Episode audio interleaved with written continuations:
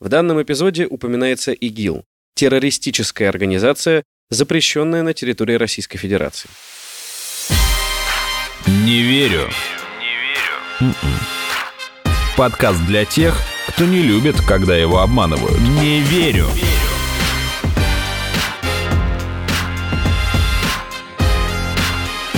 Не верю. Здравствуйте, это подкаст «Не верю», где каждую неделю вместе с экспертами мы обсуждаем самые интересные фейки, мифы, мистификации и заблуждения. Меня зовут Артем Буфтяк, моя соведущая Наталья Шашина. Привет. Сегодня мы решили поговорить о положении женщин в арабском мире, которое со стороны кажется очень тяжелым и практически одинаковым во всех э, регионах и странах, но на самом деле арабские страны сильно отличаются друг от друга, и разобраться в том, правда это или нет, э, во всех тонкостях вопроса о трагичном положении женщин в арабском мире нам помогут наши сегодняшние эксперты. Продюсер арабской редакции радио «Спутник» Лина Андрейченко. Привет. И корреспондент информационного агентства «Спутник» Кристина Малык. Всем привет. Коллеги, с чего, как вам кажется, стоит начать? В принципе, с истории феминизма на Ближнем Востоке, и не Ближнем, и не Востоке? Или все-таки с актуального положения, что мы имеем на данный момент, да, Наташа? А да, мне на самом деле хочется даже начать не с истории феминизма, а с истории вот этого образа женщины, которая в любой арабской стране, вот как нам сейчас, да, представляется, идет такая в черном хиджабе, вся замученная, что И тут ее... бац, ее забили камнями. Ну, это прям... Ну, Артем, не да. настолько. Да. Ну, кстати... Я ужасов начитался таких просто кошмар. Ну, а что, ты «Тысячу и одну ночь» не читал?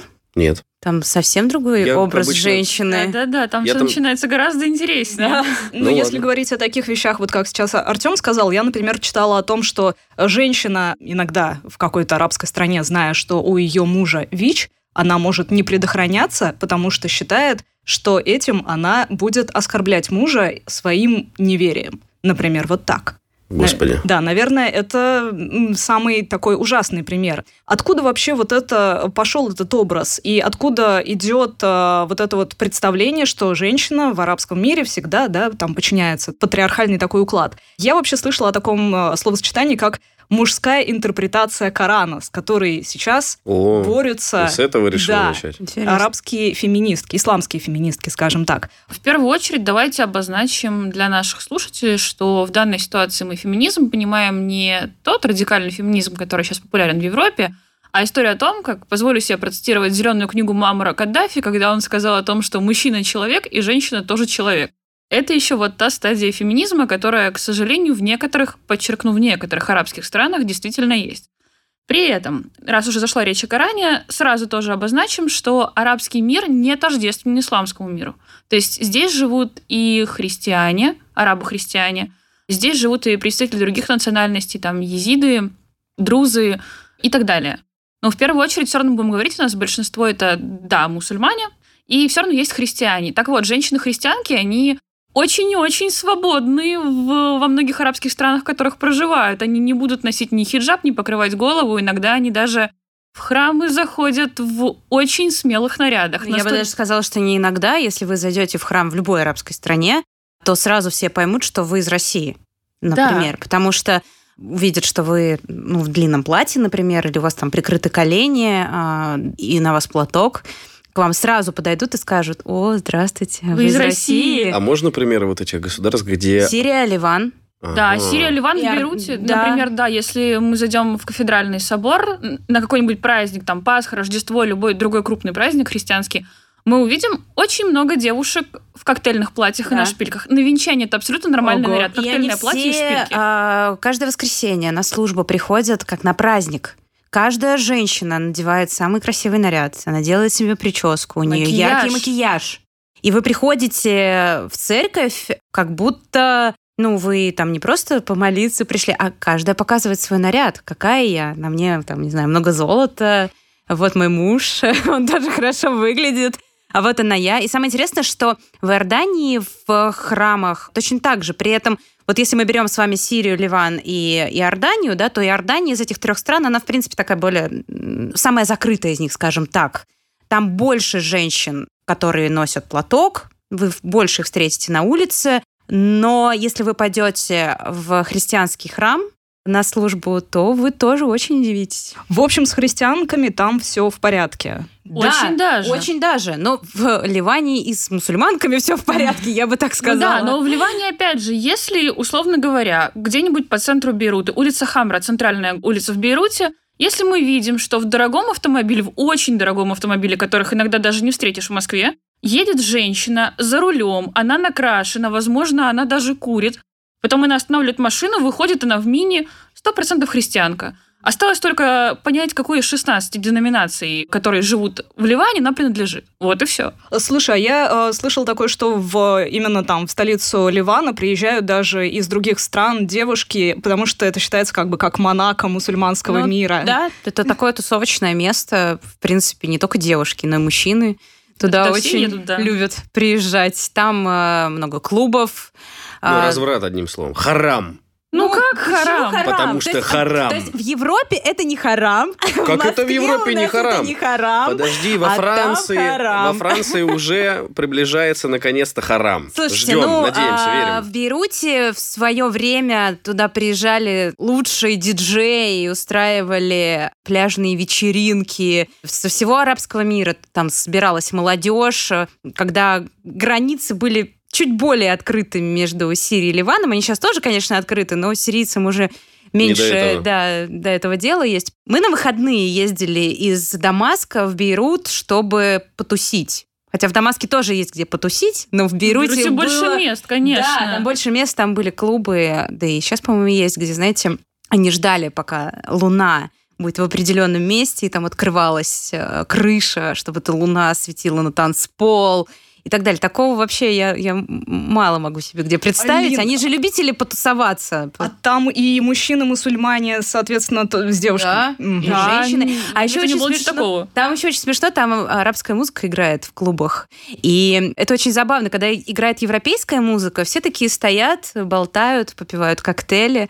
А потом кальян рэп начинает играть Включается арабская попса, и просто танцпол взрывается. Неважно, девушки, смысле. парни. Ну, вот стереотипы, стереотипы. Да, девушки, парни начинают танцевать, парни танцуют на барных стойках, девочки танцуют на барных стойках. И там неважно, кто ты, христианин, мусульманин, ты в жизни не поймешь, кто есть кто. Ну, потому что очень все открытые, и все очень близко к друг другу танцуют. И там- Слушай, а эти сумасшедшие ливанские опенейры, когда О, приезжает какая-нибудь там инди-группа Мгм. крутая, самая известная в арабском мире, э, жалко, наши слушатели все равно не поймут, о какой идет речь, поймут только арабы. Машруа Лейла.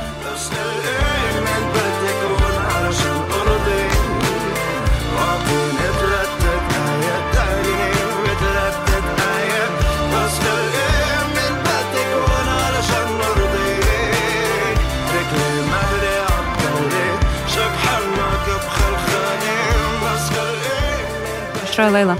Просто огонь. Да, всем советуем послушать. Они все равно есть и ВКонтакте, и, И в Ютубе очень много Ютубе, да. классных клипов. э, Причем, Spotify. причем с обстановкой. Они выступали в Бальбеке, это старый город, э, развалины древние. Да, там, да, там тоже только, только заходит солнце в определенном положении, закат, и понеслась. И И прям сумасшедшие, мурашек. да, ливанские open air, это, конечно, что-то с чем-то, это покруче, чем во многих странах Европы.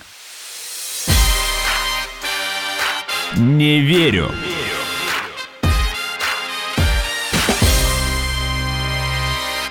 Хорошо, где хорошо, мы поняли. А какие страны тогда являются подтверждением как раз-таки тех стереотипов, о которых мы сегодня поговорим, и которые ну, живут там, допустим, у нас в стране? Что если это мусульманская, арабская страна, то все, как бы Ну, смерть. смотрите, смотрите, стереотипы тоже бывают разные. Если мы говорим про то, что там женщину забили камнями, да, то таких, конечно, стран уже довольно мало, и мне кажется, что их, в принципе, нет, если только не брать какую-нибудь Ну, раку. Россию, например, там, Раку- Кавказ. Раку в Сирии, да, где ИГИЛ, то там, может быть, до сих пор есть Мгм. что-то такое дикое, потому что у них радикальный ислам. Если мы с вами говорим про самую Отсутствие- закрытую страну, Саудовская Аравия, Так, давайте. давайте поговорим про Саудовскую Аравию.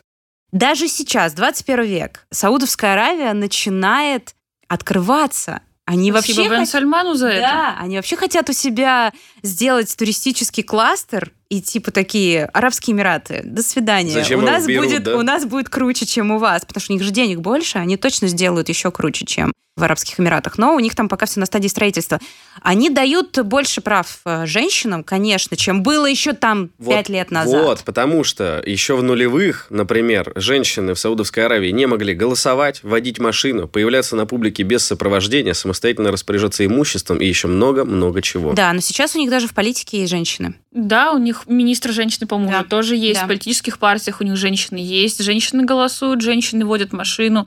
Женщине можно самой выезжать за рубеж. Это вот из последних реформ Бен Сальмана, который он проводил в последние сколько, наверное, года 3-4. Да, ну года Ничего даже, себе. может быть, чуть меньше. Да, года 3-4. Да. Конечно, И там более-менее уже с одеждой все свободно, то есть э, не обязательно ходить э, в паранже, но да, женщины ходят... платок, конечно, Да, нужен, платок, хиджаб. Достаточно скромная одежда, но прям такой жести, как было раньше, уже, конечно, нет. А Но вот- при этом все равно есть многоженство. И, Да. и- и Об этом Ага. нельзя не сказать. чокер можно под платок надеть. Да, под платок можно много Знаете, надеть, лишь бы видно не было. Знаете, что многие, ну, это жарко же, что у многих вот под этой паранжой на самом деле просто белье. Красивая. Красивое, дорогое, за несколько там тысяч долларов. Потому что наряжаться только для мужа Для можно. мужа, конечно. да. Но она идет, и у нее просто только белье. Ну, как бы Представляете, как она себя ничего. несет? Ну, ведь то, что вот меняется в Саудовской Аравии, по идее, это же может как раз быть трендом, потому что, насколько я понимаю, очень часто именно э, мусульманские страны, они смотрят на Саудовскую Аравию как на пример того, как вот... В чем-то да, потому что это же главные исламские города, ну, Мгм. города, это главная стр- страна ислама, да. Я могу сказать, что, например, если мы говорим там про арабский мир, то, допустим, в этом плане Иран, который как бы не считается у нас арабским миром, он по закрытии будет, чем многие арабские страны. Мгм. Вот, там такой ислам в чем-то даже немножко более радикальный, мне кажется, чем... Да, особенно если мы говорим о женщинах и об их поведениях в обществе. Мгм. Потому что те же саудитки, если уж мы о них говорим, да, действительно, они носят закрытую одежду, носят платки, но при этом у них э, очень развита бьюти-индустрия. То есть салоны красоты, все возможные шугаринги. На самом деле, кстати, шугаринг придумали в арабском мире, если Да-да-да. что, потому что именно арабские женщины первые до этого додумались. Так, на секундочку.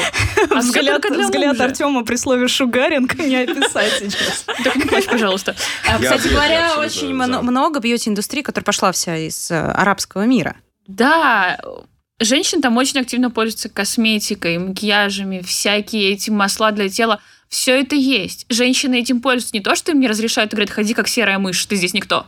Это всегда было можно. Вопрос только в том, где. Понятное дело, что в общество, скорее всего, при полном параде в европейском понимании саудитка не выйдет. А вот дома для мужа, пожалуйста, сколько угодно, только приветствуется. Ага, а вот в других странах вот то, что ты описал, я имею в виду как раз-таки «ходи как серая мышь» там и так далее, это вот где такое? Ух, Слушайте, а, мне я бы кажется- сказала, что это чем беднее страна, тем больше. Тут скорее к бедному населению, наверное, больше Да-да-да. относится. Но я вам скажу так, что если вы приедете в любую арабскую страну, вы не увидите ни одной женщины, которая выглядит как серая мышь. У них это просто не... Ну, этого не может быть.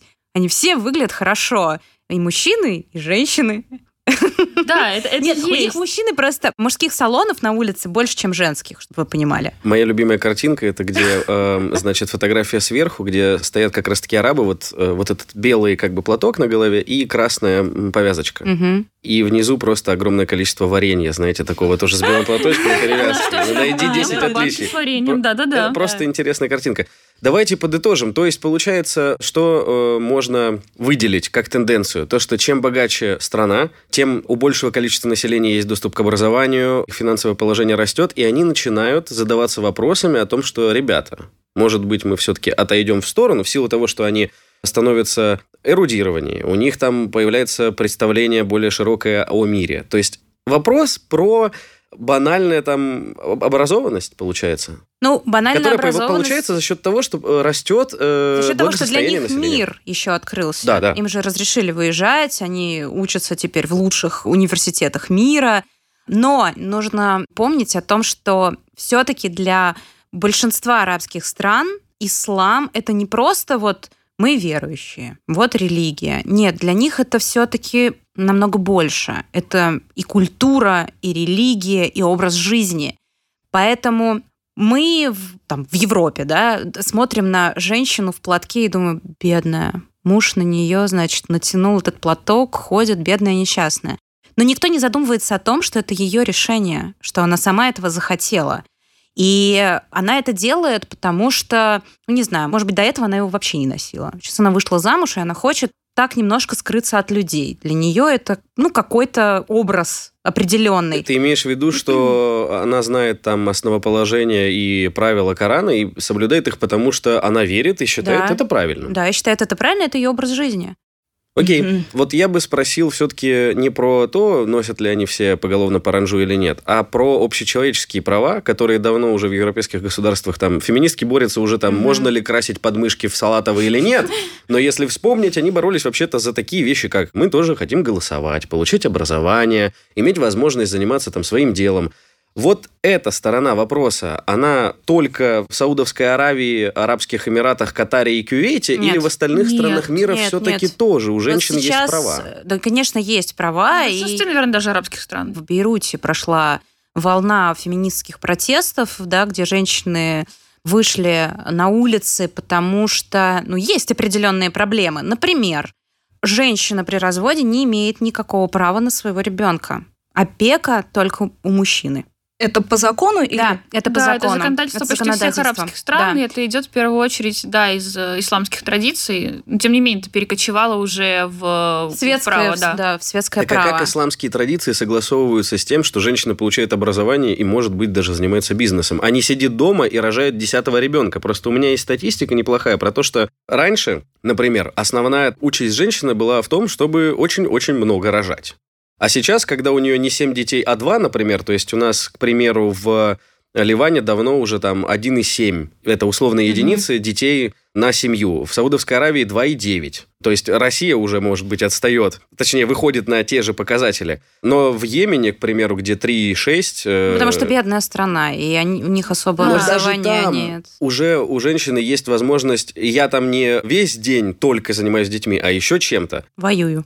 Ну да, либо Йемен воюю, говорим. либо помогаю кому-то не помереть от голода. Да, и э, я про это. То есть у нас изменилось э, финансовое положение, экономическая ситуация с образованием. В общем, там мы открылись, посмотрели, как живут в мире, но религия-то осталась. Я про это говорю. Ну, слушайте, в Коране не написано, что у тебя должно быть 10 детей. Справедливо, хорошо. Ну, кстати, да, это же в том числе выбор мужа. Чем выше уровень жизни в стране, тем выше образование не только у, ну, и у мужчин, и у женщин, соответственно. И мужчины тоже, наверное, хотят, если не получили образование, чтобы их женщина, да, чтобы их женщина была тоже образована, умна и интересна, и ему все-таки с ней жить. Да. Какой Ну, бы может- там по количеству женой она его не была. Тем- Вот, я только хотел сказать, но одна же может быть умной, а остальные для детей. Пожалуйста, но не во всех арабских странах разрешено многоженство. Например, а в каких нет? ну, в Сирии не разрешено? многоженство, например. В Ливане что тоже не разрешено. Ливане тоже не разрешено. Да нет, в принципе, на законодательном уровне у них Ну не ладно, разрешено хорошо. это.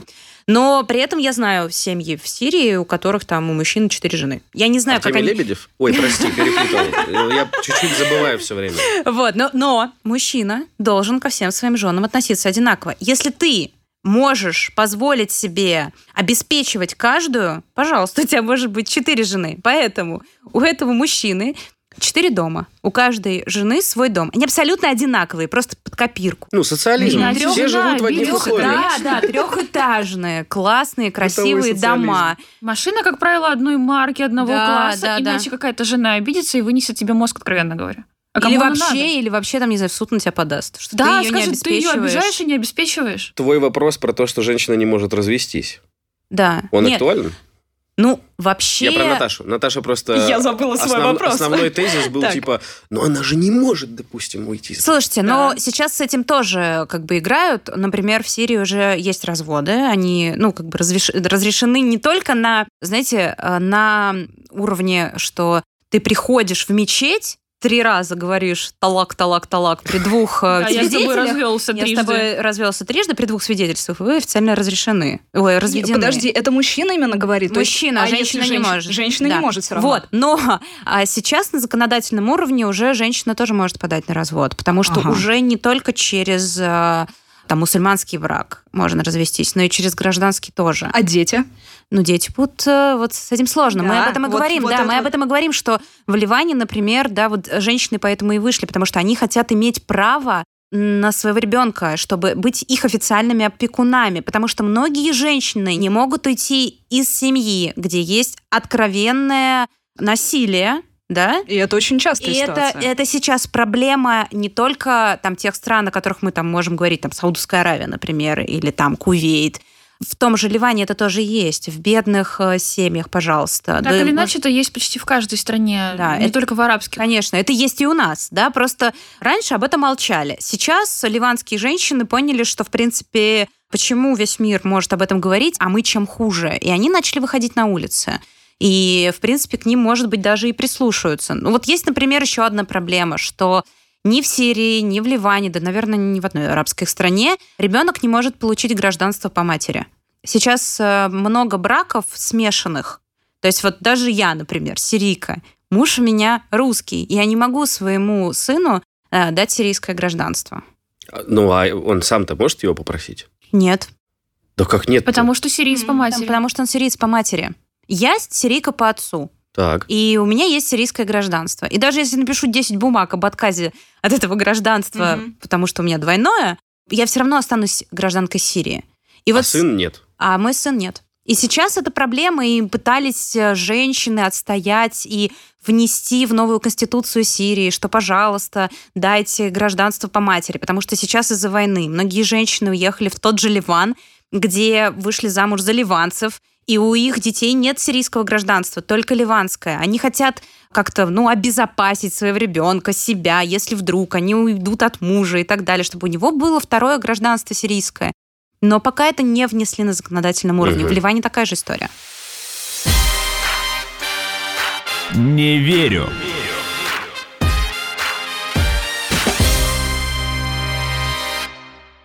Вот мне еще интересно по поводу двойственности, так сказать, э, феминистических проявлений. Вот взять Пакистан, да, где, в общем-то, была Беназир Бхутта, да, правильно я произношу эту фамилию? Беназир да, но Бхутта... Пакистан-то не арабская страна, сразу вот обозначим. Мусульманская, да? Мусульманская, но, но не арабская, она да. не арабская, так же, как Иран тоже. Угу. Но они все равно, в принципе, наверное, можно говорить как бы в рамках общей тенденции или, или не очень. Но, но Смотря да, о чем. Смотря о чем, ну, да. да. С другой стороны, там была вот эта Малала Юсафзай, известная правозащитница, которая рассказывала о тяжелой жизни в местных пакистанских селах. То есть бывает такое, что, в общем-то, в политику женщин допускают, но при этом на уровне там жизни Бытовом? бытовой, да, там все равно им приходится очень несладко. Про арабские страны мне сложно так сказать. Дело в том, что Пакистан все-таки не очень богатая страна, нужно об этом помнить. Вот если мы говорим про Пакистан, то я, конечно, не эксперт по Пакистану, но то, по крайней мере, что я читала и то, с чем я сталкивалась, мне кажется, что у них даже ислам немножко более радикальный, чем во многих арабских странах. Они как-то больше... Более закрытые. Более, более закрытые, Там да. очень много запретов, которых уже нет в арабском мире. Там патриархат гораздо жестче, чем в арабских странах.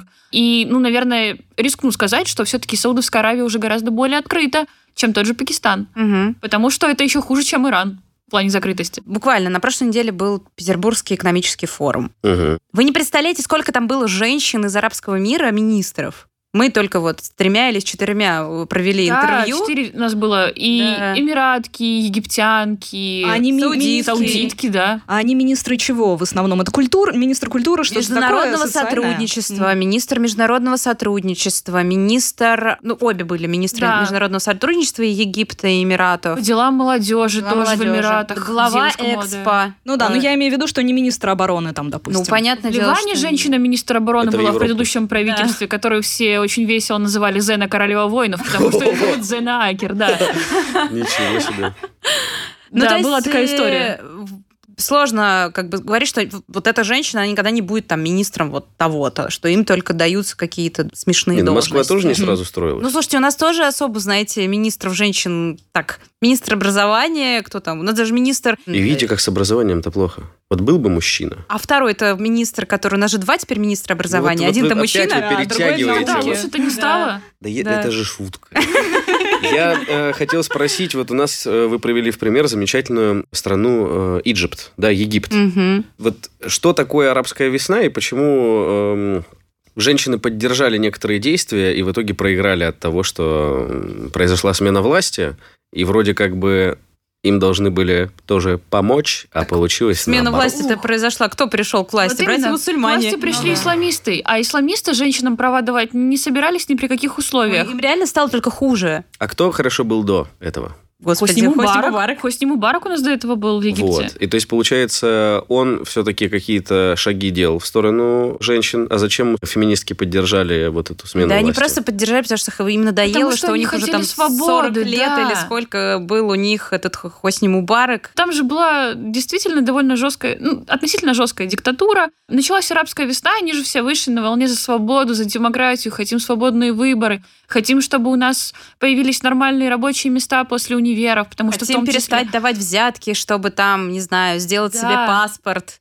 Ну, в общем, Да, мы по- хотим понятные нормальной- человеческие нормальной желания. жизни, да, и повысить ее уровень, просто экономический. Это банальщина абсолютная, которая происходит где угодно. Не Да. будем называть конкретные государства. Не будем, не будем. Да, там были проблемы именно социального характера, и просто людям захотелось перемен. Но, к сожалению, выбрали немножко не того. Да, когда Точнее- произошли выборы, э, Точнее, случилось то, что даже- случилось. Да, Да, точнее, скажем так, что просто выбора как бы особо не было. Ну вот, ну как обычно все бывает. Но Но в чем? Те же политологи говорят, что, в принципе, в арабских странах э, именно при демократическом выборе очень склонны выбирать именно исламистов, поэтому Мгм. женщины тут явно были в минусе.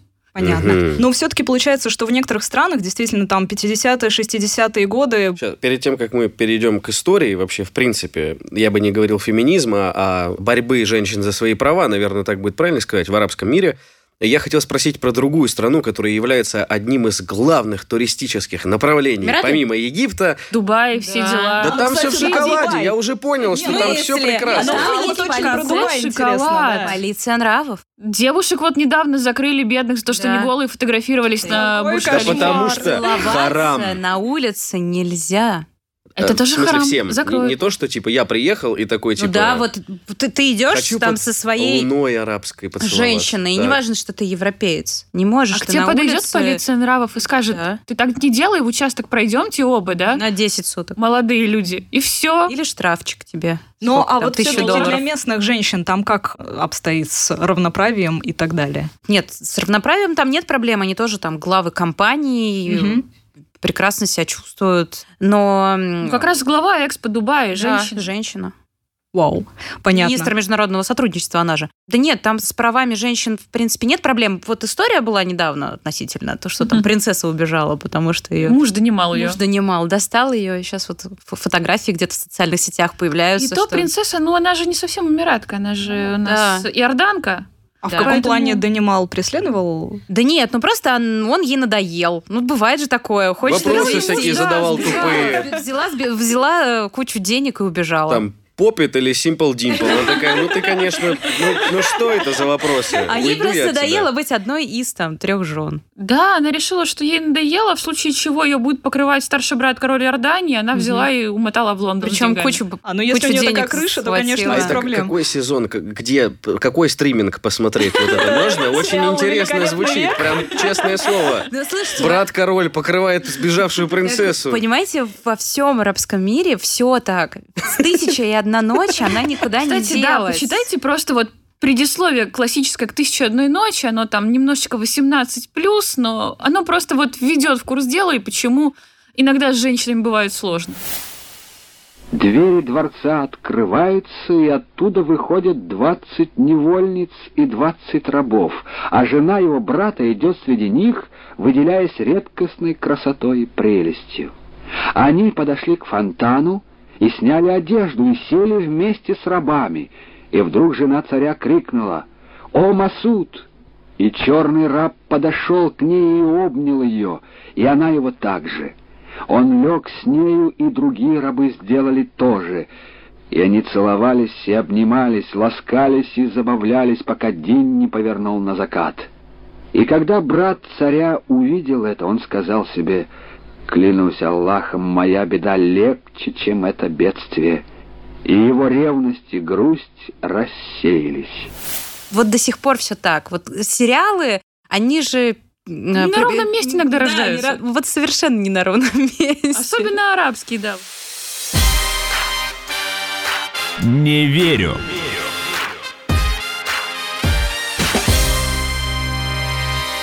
Хорошо, тогда если мы затронули тему «Тысяча одной ночи», и э, вы думаете, сейчас начнется эротика, но нет, сейчас, сейчас начнется А история. сразу к нам, знаешь, сколько людей подключилось? Да. Ничего, подключится. Я про другое. Я сталкивался с тезисом, что сейчас женщины, которые борются за права в арабских странах, они не то чтобы добиваются каких-то свобод, а пытаются вернуть те свободы, которые у них были. В Почему? 70-е, в 60-е? Да даже как будто бы там 19 век и раньше. Ой, да не Мол, раньше, нет, мол, ну раньше нет. они и литературой занимались, и поэзией, были в относительно свободны. А сейчас, сейчас А нет, сейчас что что ли? мешает им? Не, ну, женщины, смотря из какого социального слоя. Да, как да. бы это тоже такой Но- вопрос. Но, на стыке 20 века они эти свободы как будто бы раз и потеряли очень сильно. На стыке 20-го в арабском мире скорее наоборот. Да, Мгм. все наоборот было довольно открыто. Да. Даже если 19-20 фотографии... век, так. Даже если фотографии посмотреть, там, начало 20 века, например, какие там Да, шикарные наряды. времена всяких английских, французских мандатов, где Мгм. всем заправляли европейцы, и, в принципе, они никак не мешали Женщины развитию курили, женщин. пили вино. Ходили в открытых купальниках на пляже. Да. Сидели вместе с мужчинами и курили на пляже кальян. Замечательная жизнь. Какую страну потеряли?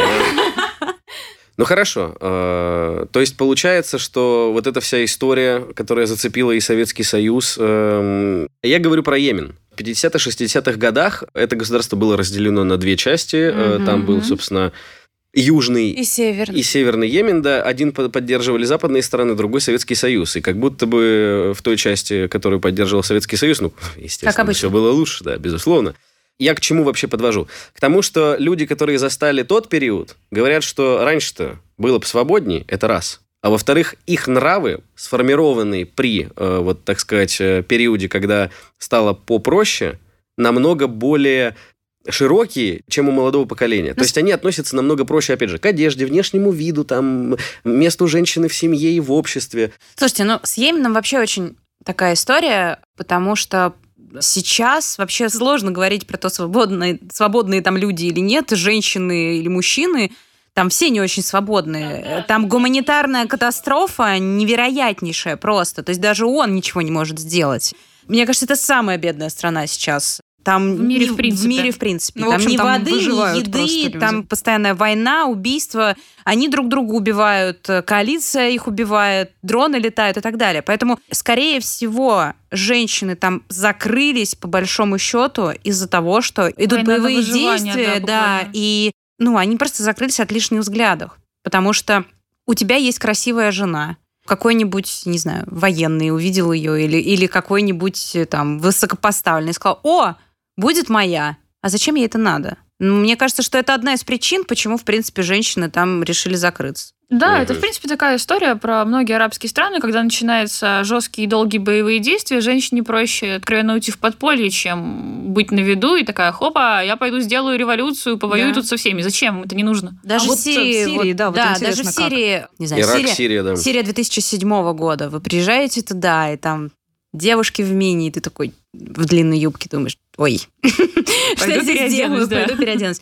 Да, приезжаешь э, в Ну, это в Сирию... Дамаске где-нибудь было, да? Ну, то есть, наверное, не, не все. Ну, Дамаск, Латакия, Тартус. э, Алеппо. Ну, в Алеппо было всегда немножко по закрытии. То есть, когда вы приезжаете из Дамаска в Алеппо, вы себя немножко некомфортно чувствуете, потому что там больше женщин было в платках, а в Хама, если вы приезжали раньше, то там вообще все были как бы в платках, э, но они были не в паранже, то есть у них просто хиджаб. Он может быть под джинсы, он может быть под э, плащ какой-то. Они любители летом в плащах ходить. Да, то есть это всегда было относительно европейский стиль одежды все да, равно. да. И очень часто вы могли встретить э, девушку в мини, а с ней там подружка ее в платке. То есть это не мешает им общаться и дружить. Или там мама у нее в платке, а она в мини. Это тоже нормальная история. И довольно часто. Так вот, э, чем э, дольше идет война там, тем больше девушек надевает платок.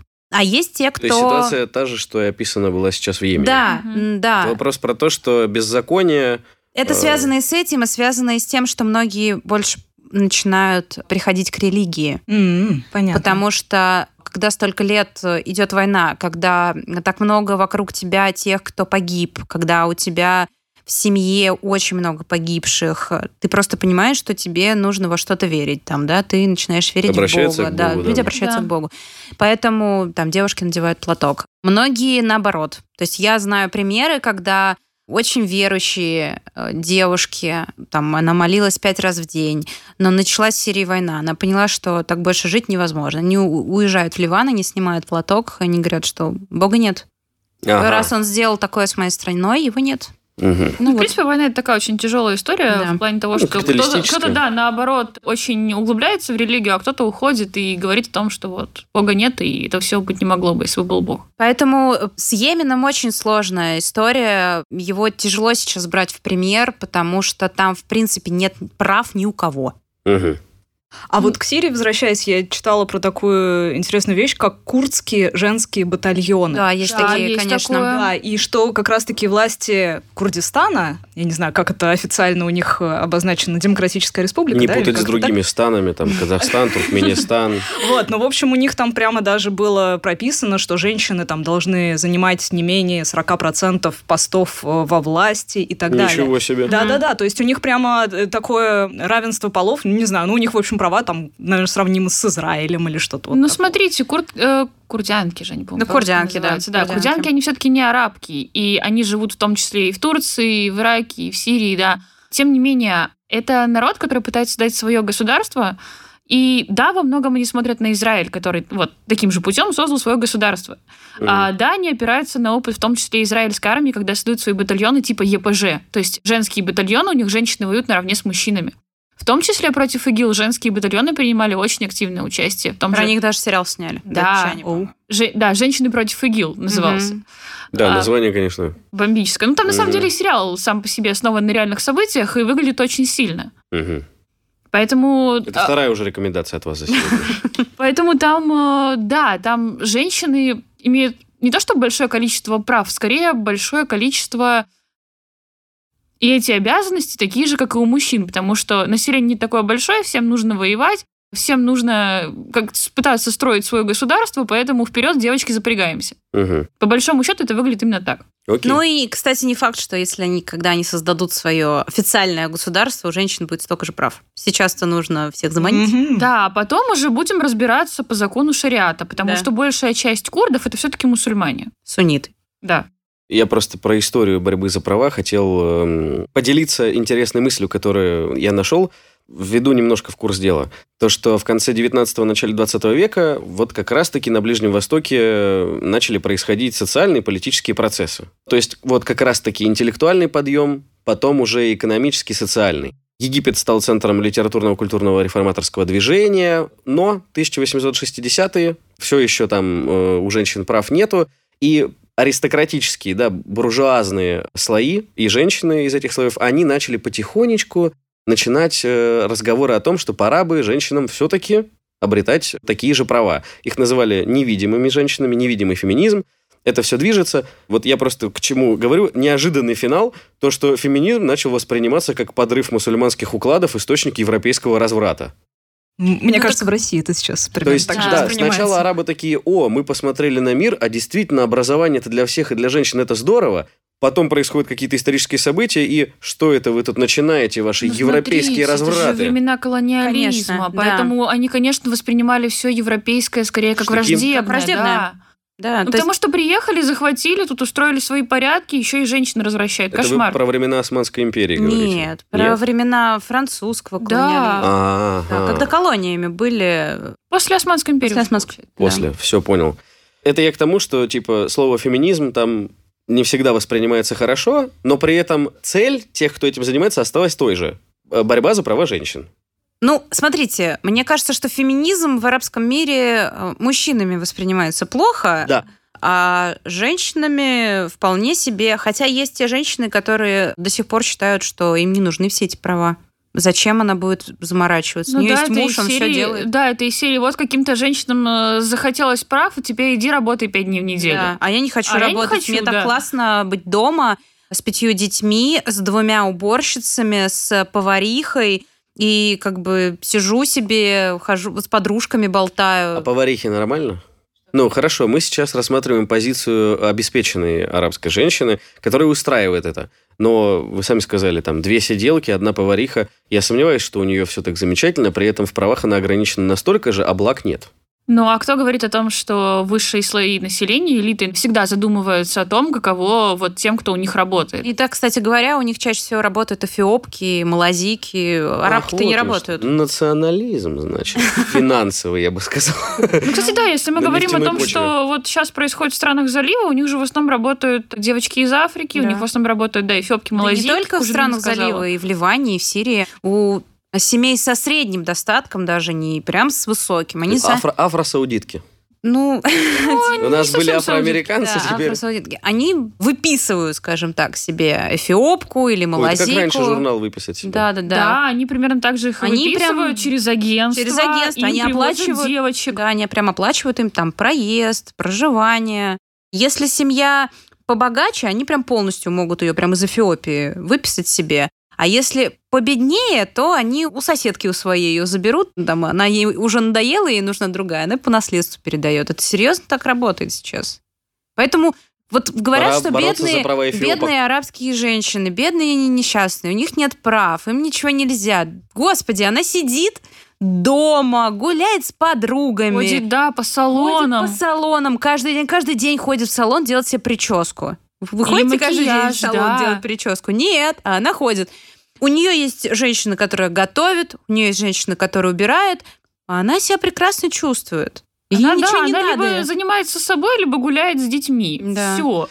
Хорошо, Либо с тогда... подружками тусит. Еще А, еще ну вопрос да. есть? У бассейна под Если кальян. есть, задавай, Нету. я подведу итог. У меня тоже один э, такой подытоживающий, наверное, тезис. Ну, в общем, получается, что все всегда зависит от социального статуса женщины и, собственно, где она именно живет. В столице ли, или же в регионе, который охвачен Конечно. войной и так далее. Но мне вот что интересно, этот э, стереотип, такой образ вот этой вот э, замученной арабской женщины, получается, что он в нас поддерживается, ну, естественным путем, потому что там многие из нас просто туда не ездят, в эти страны, не были там, и просто мы не знаем, что это не так. Или есть какие-то силы, которые заинтересованы в том, чтобы поддерживать этот стереотип. Ну, например, для того, чтобы говорить о том, что, ой, там женщин угнетают, это все потому что, не знаю, там, это все виноват ислам, и давайте мы придем и поможем им своей дружественной рукой. Ну, конечно, это с одной Американской. стороны... Ну, не, и- не из-за нефти. Просто, ну, Просто- жалко просто, женщин. жалко женщин. женщин. Бедные Конечно. женщины, давайте придем поможем, мы нефть заберем и тоже. развратим, и развратим этих женщин, да, Ну, чтобы нефть они... чья? Моя. Чтобы Женский род. Освободим чтобы нефть. они были более открыты к нам, к европейским мужчинам, чтобы мы потом туда зашли в их страну и начали там править.